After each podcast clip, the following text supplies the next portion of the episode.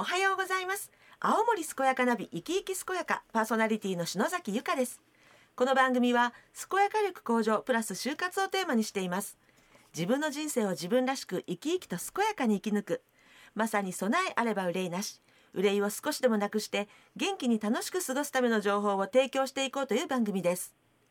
毎週青森県の皆様が健やかに彩り豊かな人生を送れるようにさまざまなテーマを切り口にゲストにお話をお聞きしていきます。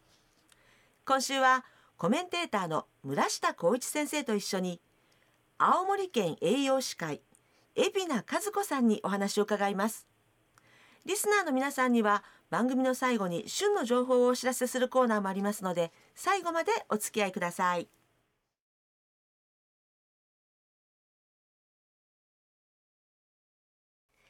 青森健やかナビ生き生き健やか。コメンテーターは弘前大学大学院医学研究科 COI 研究推進機構教授の村下光一先生です。皆様明けましておめでとうございます。先生おめでとうございます。はい、おめでとうございます。はい、あの先生昨年まあ2020年はですね、はいはい、あのまあ私の場合はこう、うん、コロナそして こうマスクの三文字とともに駆け抜けた一年だったんですけど、先生いかがでしたか？そうですね。もう本当篠崎さん今おっしゃる通りね、うん、まあコロナコロナまあまだ続いてますけどもね、はい、コロナにいいろんな影響を受けた一年でしたよね。そうですよね。まあ私の場合なんかはまあコロナでね検診が危なくこうできなくなりそうだったけどまあなんとかいろいろ工夫してややり遂げたりまあいいこととしては、番組の中でもご紹介いただきましたけど、これは僭越ながらあの「しわい」って私がやってるプロジェクトで3つ目のね、はい、大臣賞っていうのをもらって、はい、まあ非常にそういう意味でよ、うん、良い年迎えました。三冠達成とも言われました。うん、あのまあさて2021年こう今のね、こう話題からこう離れられないんですけど、やっぱコロナで気づいたことも私多かったので、うん。ね、なんか家族との関係とか、仕事の進め方とか、なんかこうこれまでの当たり前にこだわらずに、こう新しい価値とかあり方とか見出していきたいなって思うんですけど、先生はこう抱負とかいかがですか、まあそうですね。あの私、まあ、仕事というか個人的にはですねあの私がやってる COI って政府のプロジェクトが、はいちょうど2021年度が、うん、あの最終年度になるのね。そうなんですね、えー、プログラムとしては。だからまあある意味節目の年を迎えますから、えーまあ、今まで、えー、いわき検診をベースにしていろいろやってきた仕掛けをね、うん、あの一旦総括するっていうか、はい、まあ次に向けたあの飛躍の年っていうかあにしていきたいなっていうふうに思ってますけど、ね。はい、お互い健康に気をつけて頑張りましょう。はい、えー、さて今日は青森県栄養士会海老名和子さんとつながっています。もしもし海老名さん？はい海老名です。はい、えー、海老名さん村下先生どうぞよろしくお願いいたします、はい、よろしくお願いします、はい、えー、今日はですね、えー、低栄養まあ低い栄養ですね、うん、低栄養を予防してフレイル対策と題してお話を伺いたいと思うんですがあのまずは海老名さんのプロフィールを教えていただいてもいいですか？はい。私はえー、1954年に、はい、えー、東北町旧上北町に生まれ、はい、専門学校卒業後秋田県に就職いたしました、その後1979年に上北町役場に行政栄養士として就職し町保健センターを拠点として36年間乳幼児から高齢者までの健康づくり事業を推進してまいりました、はい、退職後は青森県栄養士会地域活動職域会に所属し県民の健康増進事業に関わっております。ありがとうございます。素晴らしいキャリア。ね、はい。あの今ご所属しておられる青森県栄養士会について教えていただいてもいいでしょうか？はい。公益社団法人青森県栄養士会は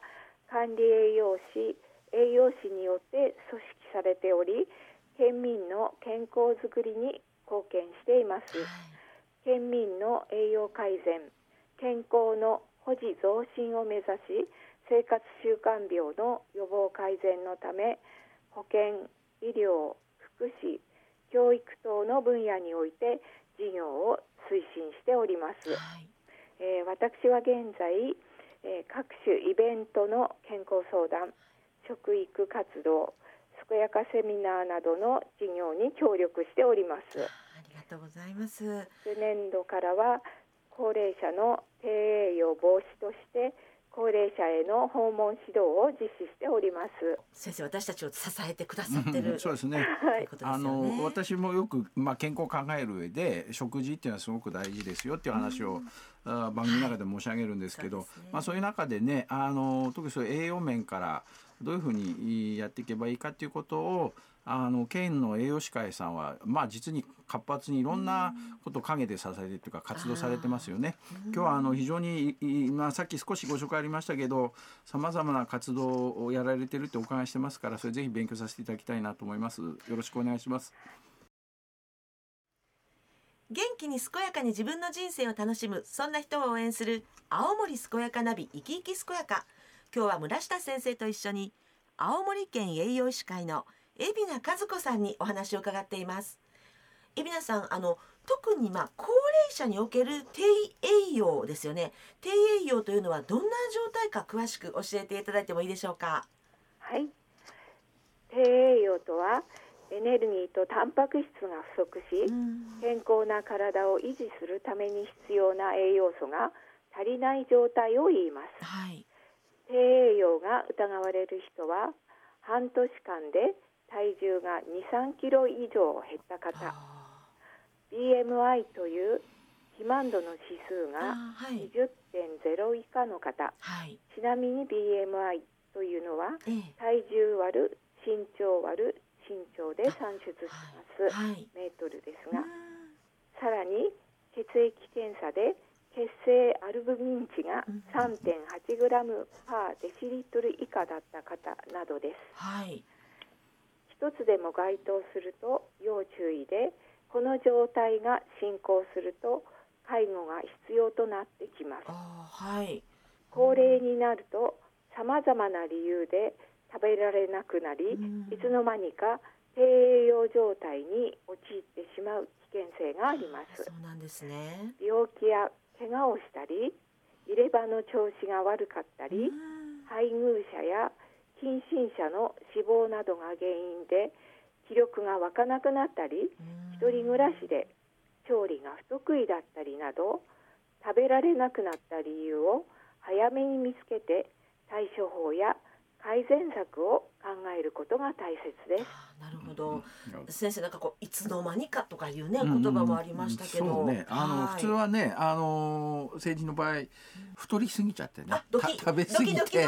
肥満対策をどうしましょうかっていうことが話題になること多いんですけども、えーね、あのやはり高齢になってくると今海老名さんから分かりやすく解説ありましたけど、はい、いろんな理由でなかなか十分ちゃんと栄養が取れなくて、はい、まあ低栄養っていう状態になる方が多いんですね。まあだから今海老名さんもおっしゃってましたけど、まあ、周りの人たちがちゃんと早めに注意して、うん、なんか最近急に痩せたなみたいなこと気づいてあげること大事ですよね。なるほど。あの海老名さんその今教えてくださった低栄養、まあ、この状態が進むとどうなるんですか？はい。いわゆるフレイルという加齢に伴い心身の活力が全体的に低下した状態になりやすくなります。フレイル、うん、はい。健康と病気との間のような段階で、高齢者の多くがフレイルの段階を経て要介護状態に進行していきます。そうなんですね。体の機能が低下し、筋力や筋肉量が減少すると活動量が減ってエネルギー消費量が低下します。この状態では食欲が湧かないので食事量が減ってタンパク質を中心とした栄養摂取不足の状態になります。なるほど。そうすると、体重が減って筋力、筋肉量が減少し、運動能力の低下を招き、要介護状態へと進行していきます。はい、このように低栄養の状態が続くと転倒や骨折などをきっかけとして要介護状態になる可能性も高くなります、はいね、生活の質も落としてしまうのでなるべく早い対策が必要となります。なんか先生もなるほど納得って感じですね。まあ非常にね、えみなさんから今わかりやすく紹介してもらいましたけど、えー、フレイルってまあ皆さんもまあ馴染みがないかもしれないけど、結構最近ねあのよく出てきている言葉で。おこうどうしてもやっぱ高齢になってくると皆さんそういう現象が起きてくるんですけどやっぱ筋力とかが低下して、はい、なかなか運動もできなくなってきて、えー、まあよくて転倒予防とか言われますけど、ね、転んじゃって骨折って動けなくなって、はい、まあ最後やっぱ介護の方にこう進んでいくんで、ね、最近全国的にもすごくフレイル予防のなんか運動教室とかあいろんなところで行われてますけど、はい、まあぜひちょっとこの機会に皆さんもこの言葉を覚えられたらいいですね。ですよね。はい、一気に骨折とかっていうわけではないっていうところがね、なんか、うん、海老名さんもおっしゃった健康と病気との間のようだって、うん、そこがすごくなるほどってね、うん、思いました。ね、はい。